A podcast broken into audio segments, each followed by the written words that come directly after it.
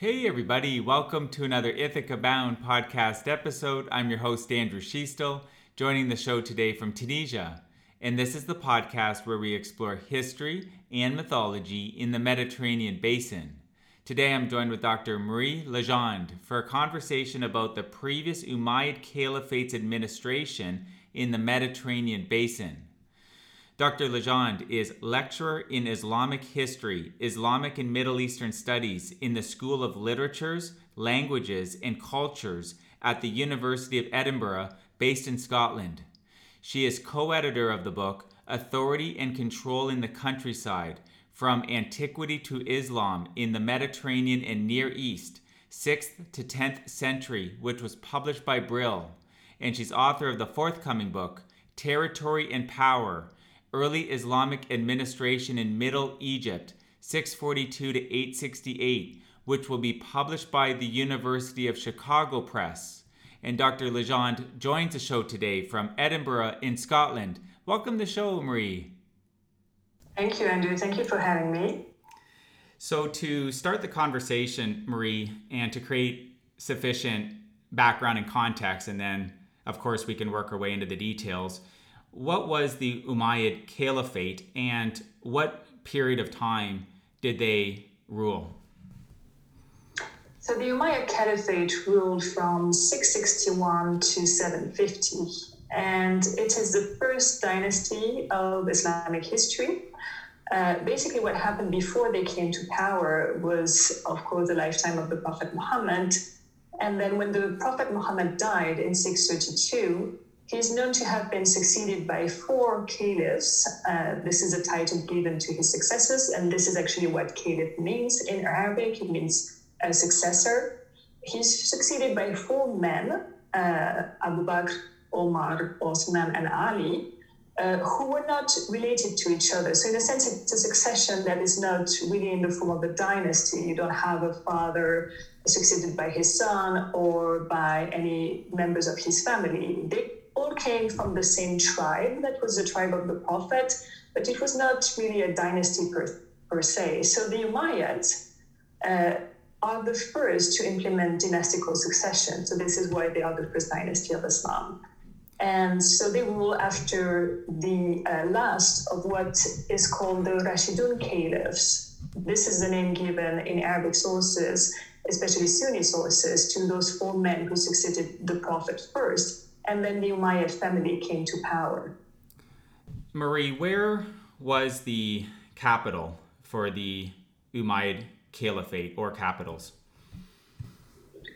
So the main capital for the Umayyads was Damascus in Syria, which was a change in comparison to the previous period because uh, the Prophet Muhammad and his successors are known to have ruled mainly from Arabia and precisely from the city of Medina. Uh, the Umayyads had a lot of uh, their um, allies, uh, tribal support that was in Syria. And this is one of the reasons why they were more connected to that region. Uh, but another reason was that the first of the Umayyad caliphs uh, of the dynasty, let's say Muawiyah, uh, was a governor of Syria because, before he became caliph. So that's another reason for them to be attached to that region. Can you go over what their geographic demarcation obviously didn't just pertain to the Mediterranean basin, but the show's catchment area, as you know and the listeners know, is the is the Mediterranean basin. So we'll obviously spend more of the conversation in the Mediterranean basin. Um, but can you go over what their ge- geographic demarcation um, uh, was when they came into uh, rule, and then what it the extent what what it grew grew to? Um, during their uh, during their reign. And of course, you don't in the answer you don't have to circumscribe it to just the Medi- Mediterranean. Um, what was the overall uh, geographic demarcation that they would have uh, had for territories for hegemony? So the the extent of the territory they ruled changed a lot uh, during uh, the time the Umayyads were in power. But when Muawiyah became caliph, the first of the Umayyad caliph in 661, he inherited um, an empire that had already stretched from Arabia into the world of late antiquity, in Syria, Iraq, in Egypt, and partly into North Africa, what is called North Africa in the sources. uh, that is nowadays Libya, basically. Um, you had a number of incursions uh, a bit further than Egypt, I mean, further west. But th- that was basically it Arabia, Syria, Iraq, and a few incursions into Iran and uh, Egypt. Uh, and during the let's say that the Umayyads stayed in power roughly a century, and at the end of the Umayyad dynasty, the Islamic world had expanded greatly thanks to the conquest that were done by the Umayyads into North Africa, from Egypt extending further into what, what is nowadays Libya, Tunisia, Morocco, uh, Algeria, of course, and into the Iberian Peninsula and reaching as far as the city of Poitiers in France. Uh, but they didn't really establish rule as far as this in France, staying for uh, a short decade in the south of France, actually, but really their rule was more implemented in the Iberian Peninsula. So let's say that the most uh, um, effective implementation was in um, uh, in uh, the Iberian Peninsula in the west, and in the east, uh, the conquest also um, continued in the Iranian region, on the Iranian plateau, but also into Central Asia, reaching as far as um, a region called uh, Transoxiana and Sogdiana, um, nowadays um, Afghanistan, Tajikistan, and further into the steppe, and also reaching India uh, further south.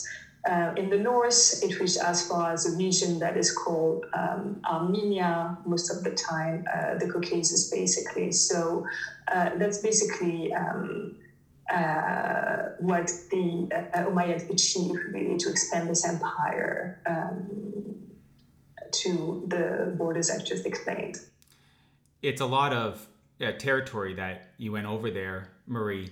How did they uh, how did they approach um, dividing up the the, the the, the, the, territories? Did they establish uh, provinces? Can you can you speak more about about that? Sure.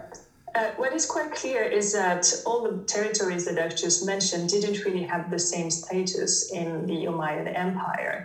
Uh, they were what we can call provinces in um, in English. Let's say that Syria was the center, and Syria in itself was composed of uh, uh, at least five provinces. Um, the geography is just not so clear from the sources that we have, and then Egypt was a province and Iraq was a province. That was kind of the backbone of the um, um, of the empire that the Umayyad inherited. And of course, in a sense, Arabia can be um, considered as a province, but it is not. Uh, it has a status that is the big difference because this is really the heartland of the Islamic world. So um, it's not described in the same way that, for instance, Egypt is described.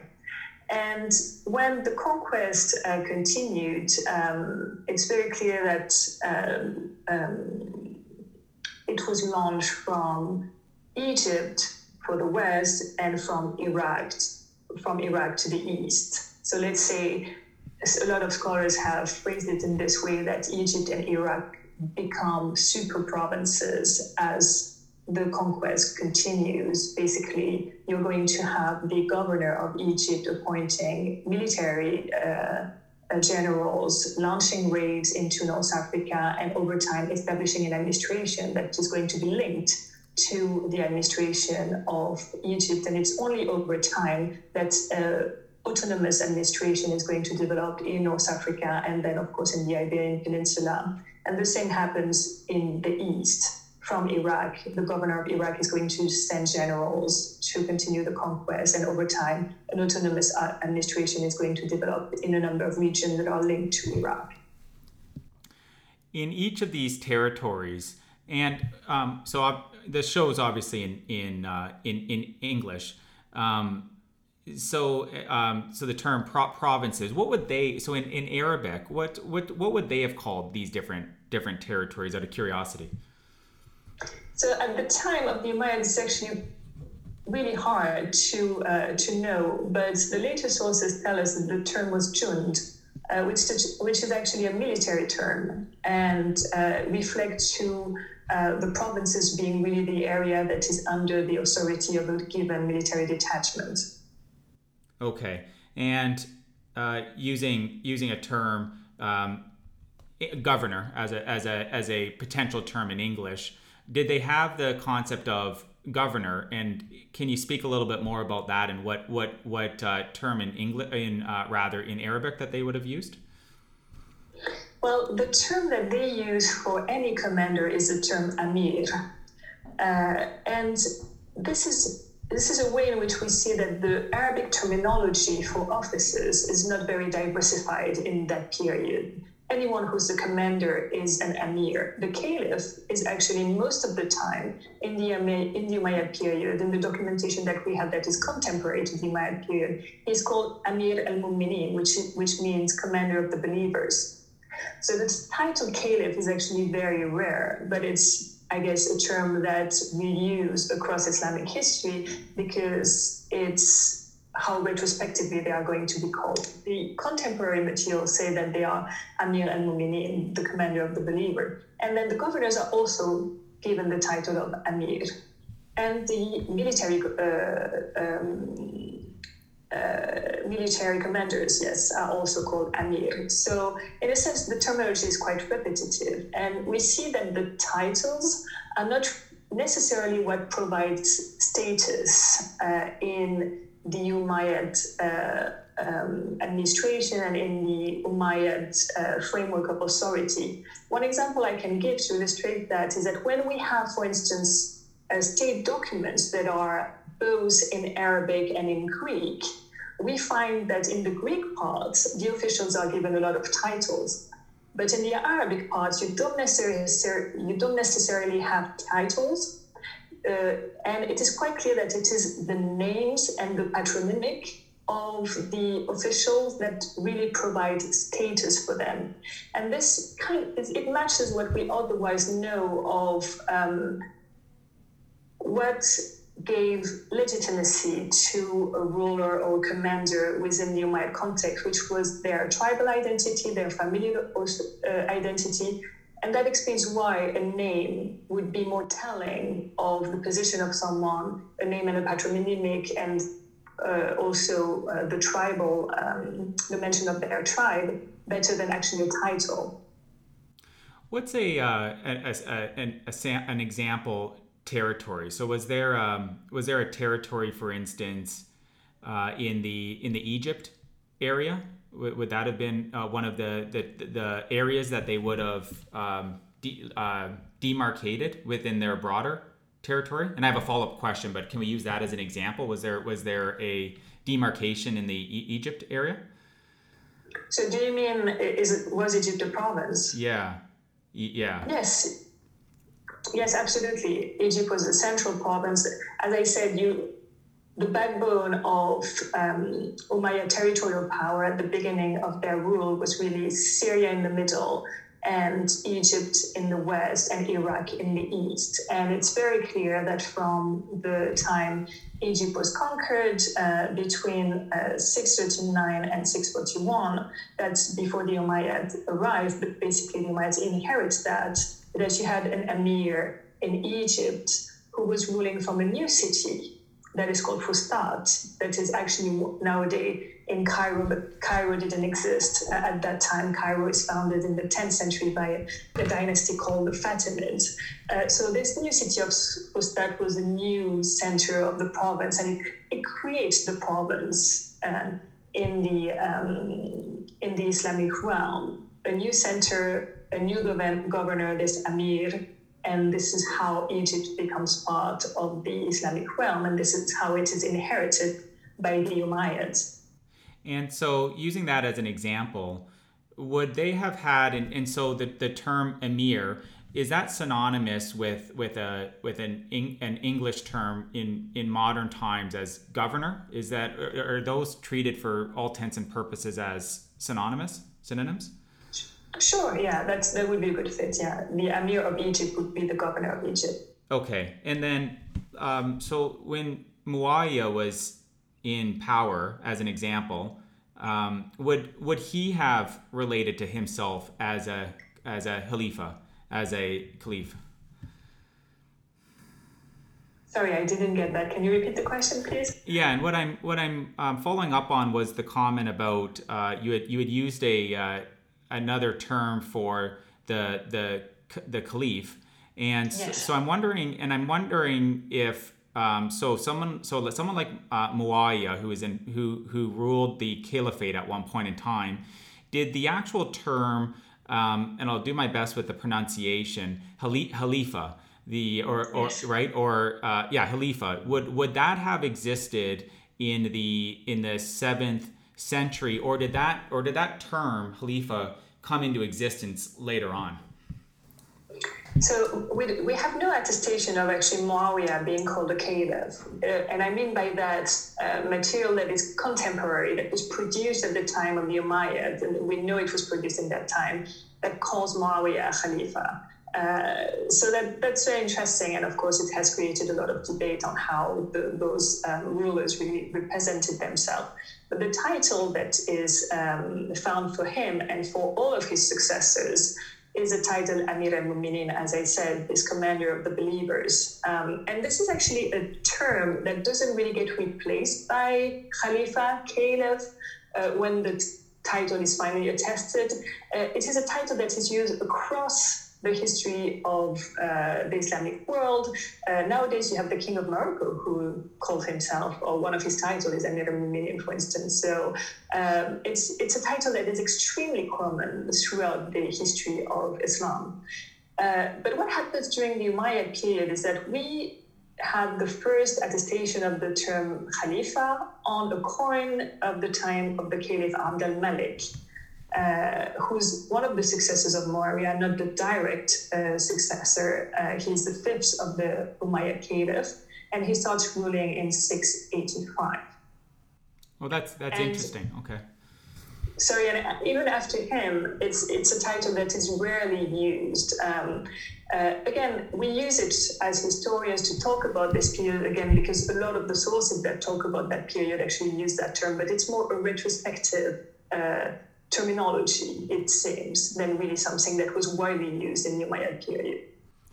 And you're saying occasionally was used as of 685? Yes. Okay. It's, it's, it's interesting. I'm glad you, I'm glad we had this uh, dialogue around, around this, Marie. Um, yeah, and it, I mean, it's very interesting. Of course, the, the debate that he has created is how did this those rulers really perceive their authority? Because Khalifa, as I said, is supposed to be either Khalifa, so successor of the Prophet, or successor of God on earth, and so it um, draws on the uh, connection of the Caliph either to the Prophet or to God. Uh, whereas Amir al Muminin, commander of the believer, actually focuses on the community a commander of the believer, that's the believing, the new believing community, uh, that of Islam. Of course, it's in most uh, common understanding. Though there is a lot of debate on what this mu'minin actually means, who are those believers, and there is uh, an argument that has been made in the field that actually the early community of Muslim, uh, especially before the Caliph of Abd Malik, was actually inclusive of other believers of uh, other um, uh, Abrahamic religions, uh, Christianity and Judaism. So there's a lot of, of, debate on that. And of course, there's only so much you can say for sure just on the basis of a title.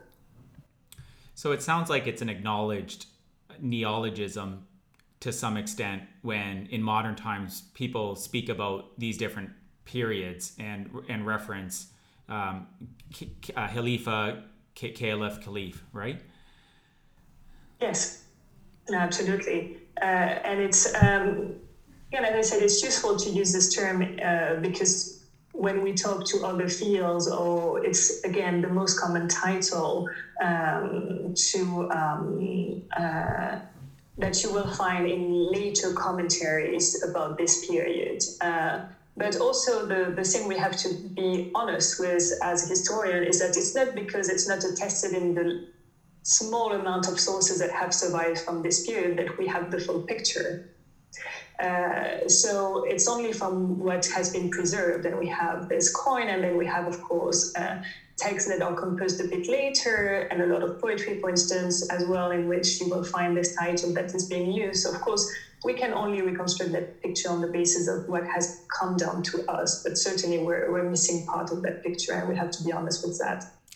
What was their approach to to taxes? What was what's known about their? They had a lot of territory, and obviously, if we can focus more on the the, the, Mediterranean, Mediterranean um, to zero, zero in a bit on the uh, on on policies there. What, what's known about how they approached um, uh, ta- taxes, tax collection? Well, it's, it's very fortunate that you want to focus on the Mediterranean because actually um, one of the provinces on the Mediterranean is the best documented in terms of the fiscal system, and that's Egypt. And the reason for that is that the climate and the um, let's say the milieu in Egypt is ideal for the preservation of uh, documents on papyrus. So basically, we have hundreds of thousands of documents on papyrus that have been preserved from Egypt uh, from the early Islamic period, and a large part of that is from the Umayyad period. So it's really ideal um, to focus on that region. The problem, of course, is then we don't have anything similar for North Africa. We don't have anything similar for the Iberian Peninsula. So there's only so much we can say about how this actually applied uh, to other regions. But so basically, what I'm going to say is mainly based on this fantastic material that we have from, from Egypt. Uh, so basically, the first thing we can say about Umayyad administration and their approach to taxes is that there's no big break between what they did at the beginning and what was done in the Rashidun period, in the period of those first four caliphs. So between the conquest of Egypt against around 640 and the time the Umayyads came to power in 661, roughly 20 years later, uh, we still find this um, taxation that is mainly um, uh, fitting the needs of uh, this new power that is establishing itself in the different region. One of the first things that they needed to collect taxes for were uh, to um, sustain their armies and also to settle their armies into the uh, different region. As I said, when the conquest of Egypt was terminated, the um, uh, new governor and his army uh, did not settle in an existing city. Uh, the, obvious, the obvious choice would have been Alexandria, of course. This was the largest city in Egypt, but this is not the choice that they made. Uh, they chose to settle uh, where Cairo is nowadays, uh, at the apex of the Nile Delta, and found a new city in that was built just for the conquerors and for this new authority implement, implementing itself in, in the region. So we see very clearly, we have very detailed documents uh, that are telling us that taxes are paid, uh, especially in kind, in order to build that city. So you have building material that is being collected, you have a lot of things like that. Uh, bricks, for instance, um, that are going to be sent from the Egyptian valley to build the new cities. And then you have a lot of supplies for the armies.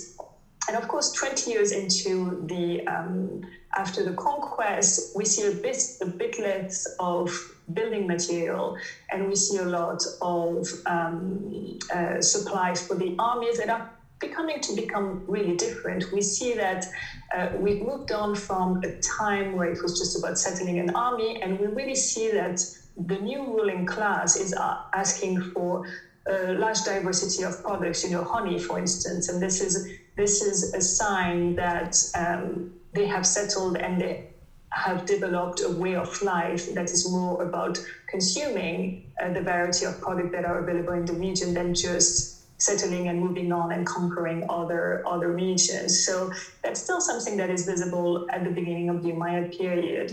And this is really something that is crucial in the way that they collect taxes. They collect a lot of taxes in kind. Uh, which means, of course, for the taxpayer that they are going to have to produce a lot of things uh, that are not necessarily what they were used to before the Islamic conquest. Uh, so um, that's definitely a big change for the taxpayers. Um, there's all of those taxes that they have to um, produce in kind.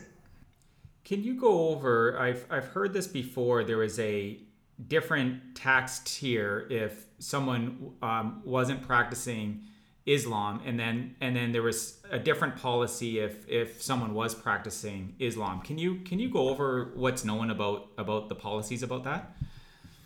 Sure, it's a very interesting topic because what, for instance, when the Umayyads come to power, it's it's quite clear that the divide is not necessarily who's a Muslim and who's not a Muslim. Uh, basically, the system is quite clear in saying that uh, the conquered are the one who are paying the taxes and the conquerors are the one who are receiving the taxes. And of course that's going that's going to be something that is going to be uh, relevant for the whole Umayyad period because as we said at the beginning of this um, this uh, conversation is that the conquest is continuing uh, during the time the Umayyads are in power. So that's really the main divide. But of course, over time, um, it's going to change. Uh, and we're going to start to find, um, let's say, um, Muslims who are not necessarily conquerors or Muslims that are not necessarily um, part of the ruling elite. And this is going to happen um, following different dynamics. For instance, one we're going to find is Muslims settling outside of the new city um, maybe in Egypt, of course, it's the same in Iraq. Uh, the uh, conquerors did not settle in the existing cities, they found new cities for themselves. So when you have Muslims who are kind of outside of the circle of the ruling elite, then they necessarily need to be taxed. And of course, the other um, uh, way in which we can have Muslims who are paying taxes is when uh, conquerors uh, actually convert to Islam. Uh, though it is well known that it is not a process that was uh, that is very visible in the Umayyad period. There are no there is no sense that conversion was happening on a large scale uh, during the Umayyad period. So it would be really for um, a minority of the population, those Muslim taxpayers. They wouldn't form the majority. Um, so basically, what those later sources tell us uh, is that from what they claim is that from very early on you had this fiscal system that had different dynamics and different rates for the Muslims and the non-Muslims. And especially uh, they focus on that then when they talk about the poll tax. And the poll tax was largely an innovation of that was introduced right after the conquest, but it was not motivated by um, religion. Basically collecting the poll tax if you look at um, world history and you do a little comparison, uh, comparative history of empires and conquest, you see that collecting a poll tax, uh, meaning a tax that is going to be paid, for instance, by all men over a certain age, it's easier to collect than really reassessing taxes on land or doing something with land. It's easier to say, well, how many people do you have in that village or in that city? Uh, then you're going to ask all of those to pay, for instance, one gold coin a year. Uh, it's easier to base this collection on the number of population than it is on what the land is going to produce because that's a, a little bit a little bit harder to assess. So if you want to have a very efficient ad hoc a collection of taxes. This is what you do. You introduce a poll tax. Uh, so that's what happens after the Islamic conquest, uh, the introduction of that poll tax that is not motivated by um, uh, a, religious, a definition of religious categories, let's say. But over time, uh, and this is again what those later sources tell us, is that you're going to have a system in which the non Muslim pay this poll tax uh, and this in exchange of which they get protection and uh, freedom of belief. Uh, this is how, for instance, it's phrased in a lot of religious texts, drawing from the Quran. Uh, however, when we try to trace this religiously motivated tax in the Umayyad period, the picture is not really as clear. Uh, especially in the period before um, Abd al-Malik, this caliph that I've already um, mentioned, uh, and the Marwanids, which is the name of his family. So basically, just to give a bit of background, the Umayyad ruling family is divided into two branches that rule one after the other. The first one is the Sufyanid, Muawiyah, the first caliph, is the first caliph of the Sufyanids. Uh, you have three caliphs, and then the remaining Umayyad caliphs are from this other branch of the Marwanid family. Uh, the, this other branch, story of the Umayyad family, and they are called the Marwanids. So it's really in this Marwanid period after 684, 685 that we start to uh, see more evidence that this poll tax was levied regularly. Uh, and that it's always paid by um, non-Muslim, especially Christians. We have more evidence for Christians paying this poll tax. But the other thing that we see in this Marwanid period, basically the turn of the 8th century until the end of the Umayyad period in 750, uh, we see a lot of um, in a lot of regions that um, the taxpayers are quite displeased by the um, uh, fiscal measures implemented by the Umayyads, and we see basically a lot of rebels uh, that are most most of the time formulated in our sources as fiscal revolt. And so, what is quite clear is that those revolts, uh, many times, especially in Egypt, are going to um, uh, be led by both Christians and Muslims. And those people are unhappy about the taxes that they pay. So that shows us that both Muslim and, and Christians were paying taxes. So it might not have been that they all paid the poll tax, because of course there is also a discussion about um, what converts would pay. That's that's a huge discussion um, in in the later legal text, but they reflect on the on the Umayyad period when they talk about that. So are those people revolting all Christians? No, we have Christians and Muslims. Then are those Muslims convert? They might be, but we don't have enough information about that. But what is clear is that we clearly have Muslims paying taxes in the Umayyad period, and they are quite unhappy about it in a number of regions. So that's how the picture is quite complicated. It's not as clear cut. Uh, the Muslim pay this and the Christian pay that, and the Christians or the non Muslim in general pay more than the Muslims uh, it's still a picture that is quite complicated to, to understand. Okay. Got a question about communication. So, what, what's, and it's a very pragmatic question, um, but an, an important one. So, there's a lot of territory that they had hegemony over. How would um, a caliph in Damascus, for, in, for instance, send a message to an emir, uh, a governor, um, in a, in a different province, a different territory, like let's say Egypt or somewhere else in northern Africa, as an example, how would they actually get that a message there, and what and what's known about how long it would take for a message to to get there? Uh, so we can only um, there are a number of very very nice websites actually which are available both for the Roman world and for the Islamic world, and when you can you can calculate uh, how long it could go from one place to another. And basically, the picture, the idea we get is that communications were very, very slow, uh, which is unsurprising in the pre-modern world. Um, and the kind of estimate we end up with is that it would take, for instance, um, between uh, Damascus, the caliphal center, and, for instance, Fustat in Egypt, uh, around 15 days for a message to arrive, or basically for a person to arrive carrying a message.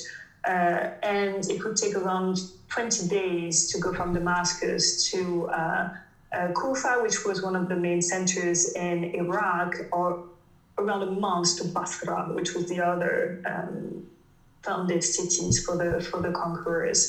Uh, so that's how we have to acknowledge that certainly uh, things were moving very slow. And if the caliph wanted his governors to do something, uh, it, he would have to wait for this, uh, for his command to be um, received, uh, and then things to uh, to be applied from from the reception of the message. So uh, that's very slow. But we still see that the Umayyad, especially again in the second half of the Umayyad period, this Marwanid period we definitely see that um, a system of postal station was had been implemented.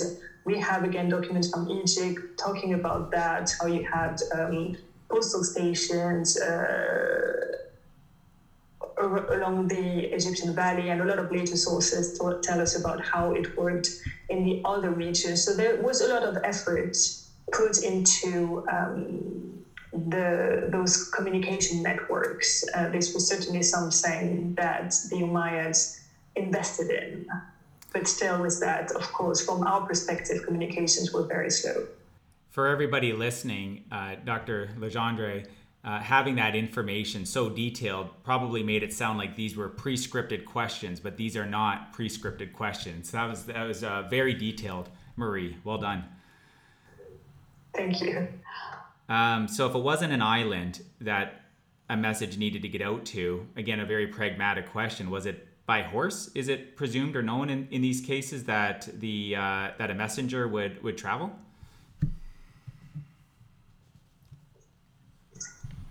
I guess it depends on which um, which region you're talking about, but yes, that would be the primary uh, um, mode of circulation, if you if I can phrase it like that. Yeah, uh, and I mean boats. Um, that's that's also something that is um, that is a bit hard to say, of course, for the islands because the um, for the Mediterranean islands because yeah, I mean communication with those islands, of course, naturally was by boat, uh, but um, we don't have so many information about how much settlement was really. Uh, uh, we, can't really trace settlements in those islands that would allow us to say, well, you had regular communication, for instance, between Egypt and uh, and some of the Mediterranean islands, or for instance, between Tunisia and, and Sicily, of course, you had raids uh, to those to those islands. So um, uh, I don't think we can really um, reconstruct um, uh, networks of communication within the Mediterranean in that period. Okay.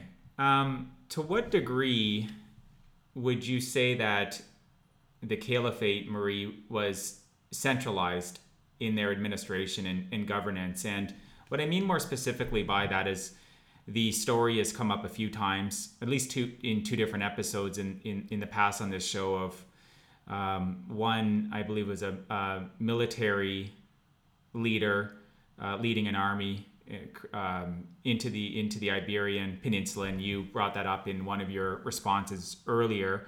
And uh, and I've, I've heard uh, it's believed that the caliph didn't know about those events. Like it was, it wasn't a sanctioned um, uh, military uh, campaign.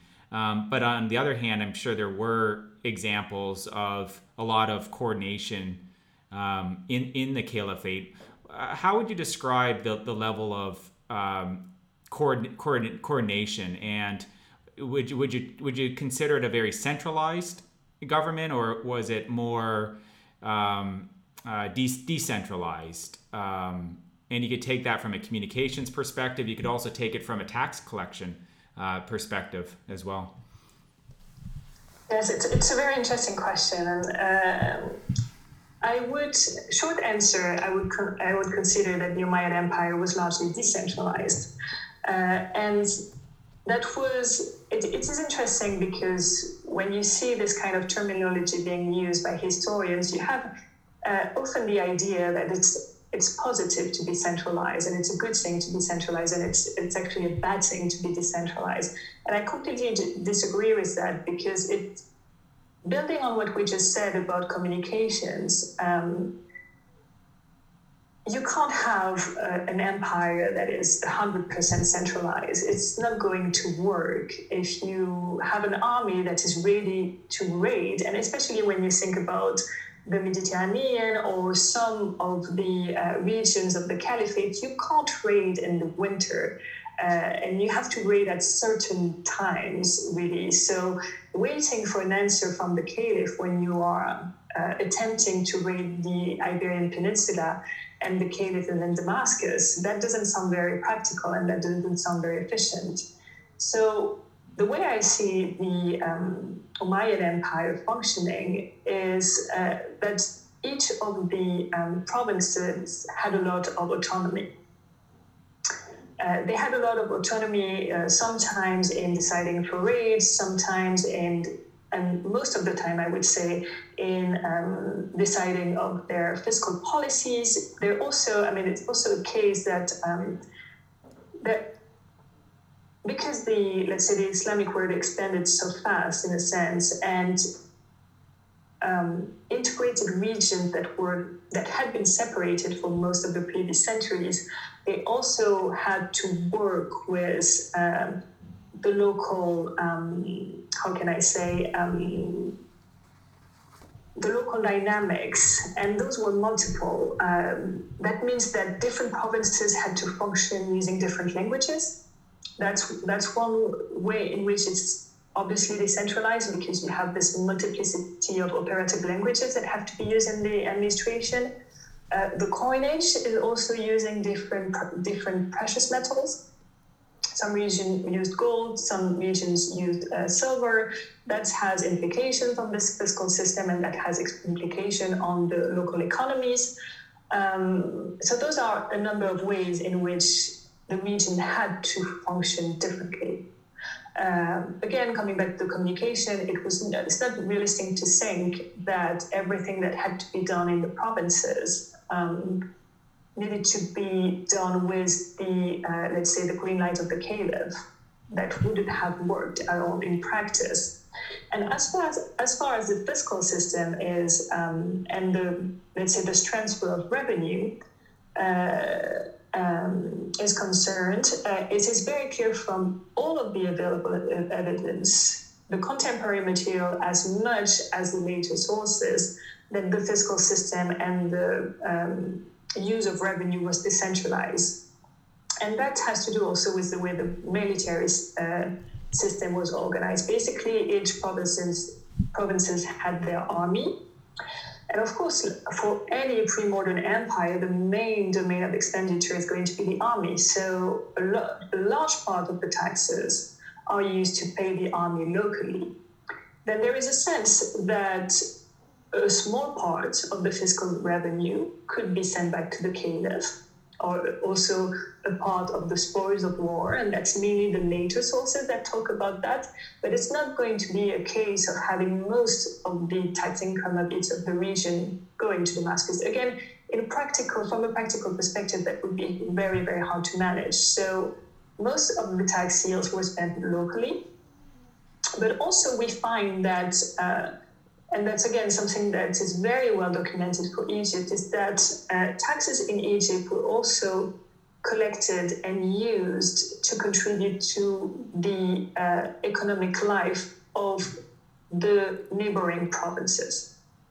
And I mean by that that we have a very clear picture in the first decades of the 8th century of taxes that are collected throughout the Egyptian valley, and some of them are sent to Arabia uh, through the Red Sea. So they don't go through Damascus in any sense. They go directly to Arabia, uh, to most certainly uh, the holy cities of, of Mecca and Medina.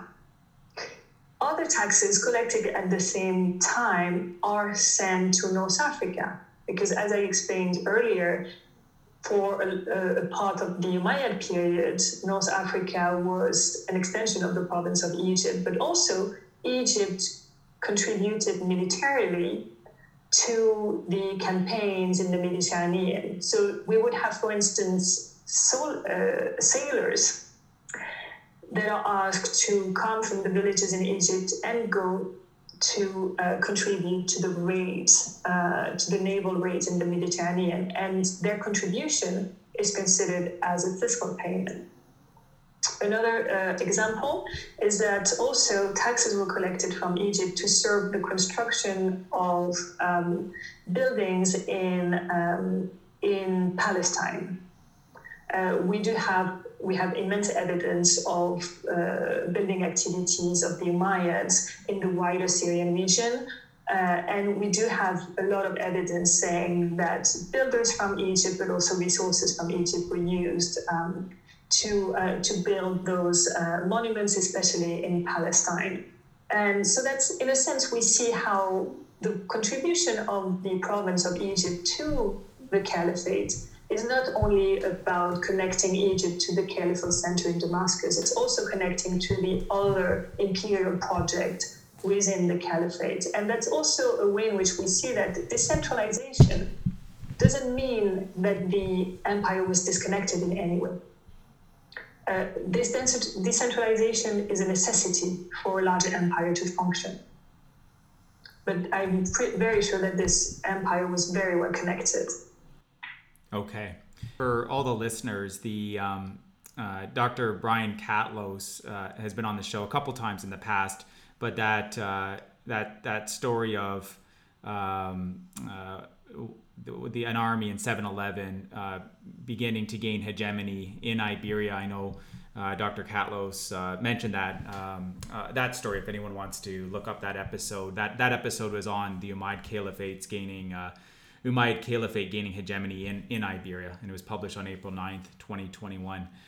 Um, so, working our way to some closing questions, Marie, were they was the Caliphate printing their own um, coinage by this point? Yes, I mean, um, and you mean by the end of the Umayyad period? Any, any time in the period. I'm asking it uh, like open ended. Were they, um, and the, I guess the better term is minting. Were they minting um, yes. coinage at all in the in in this period? Yes, uh, I mean, coins are really a, a fantastic source for the Umayyad period, and also because there are a lot of changes that are happening in those coins. And of course, they are interesting from an administrative point of view because when we see um, coins being minted in a certain place, either it tells us that uh, an administration had been implemented or it's telling us that uh, soldiers needed to be paid in that place. So it can tell us about settlement and administration, or it, or it can tell us about conquest. Uh, and so, yes, there are a lot of um, changes happening on the coins, um, on, let's say, the imagery that we will find on this coin. So, what is exactly being minted on the coins? Uh, and from the beginning of the period, you have coins that are minted uh, across the um, the regions under Umayyad rule. Um, they are minted locally, but they still look very much like the coins of the previous empires that ruled the different region, meaning that in Syria and in Egypt, they look like the Byzantine coins. You have a continuity of um, motifs uh, that are printed on those coins. And in the former Sasanian region, they still print the motifs uh, of the Sasanians.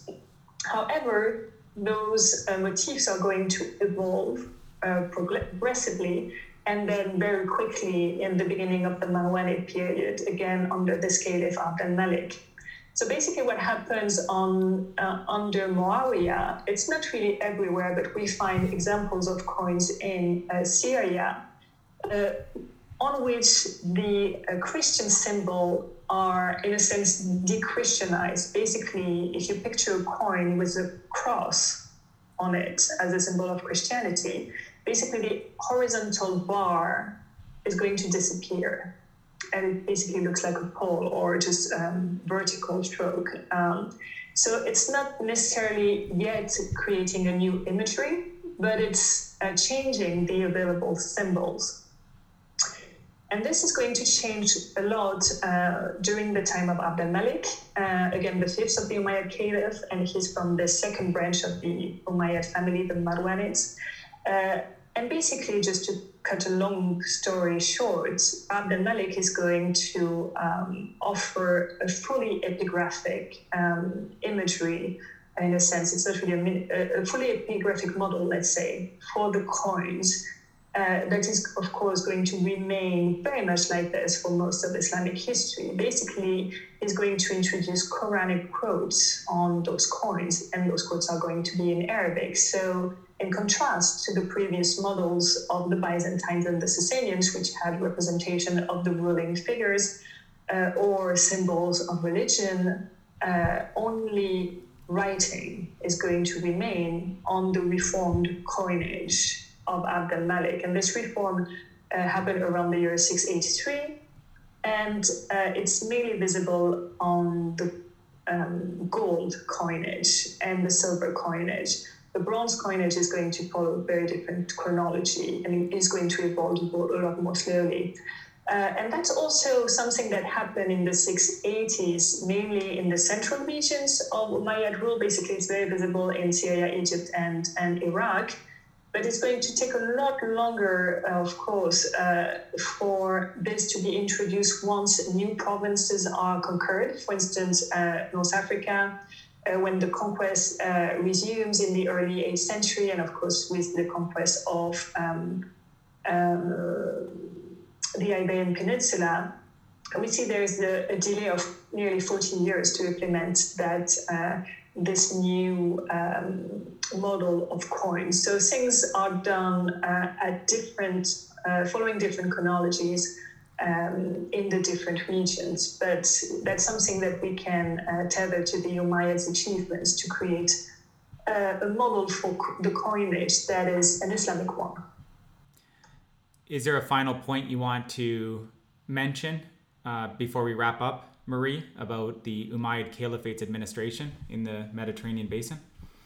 Yes, uh, yeah. Actually, I, there's a, a, nice point I think we can we can finish on is that of course I've been mentioning all those paradigmatic caliphs, Muawiyah and Abd al-Malik, and achievements that are attached to their names. But of course, when we study the administration, we see a lot of other agents of the states. We've mentioned the governors and the, the army commanders as well.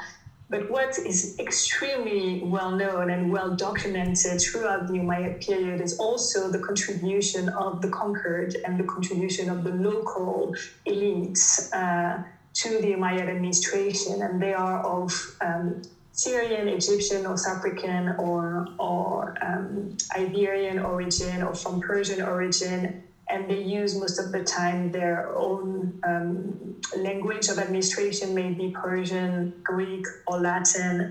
And we definitely see the contribution also of those groups to Umayyad administration in the way those languages are used as essential language of um, administrative practice, but also they reach very high position in the caliphal administration. So uh, we can finish on that note that um, the let's say the Umayyad employees were quite diverse uh, in terms of religion, in terms of origin, and also in terms of linguistic background.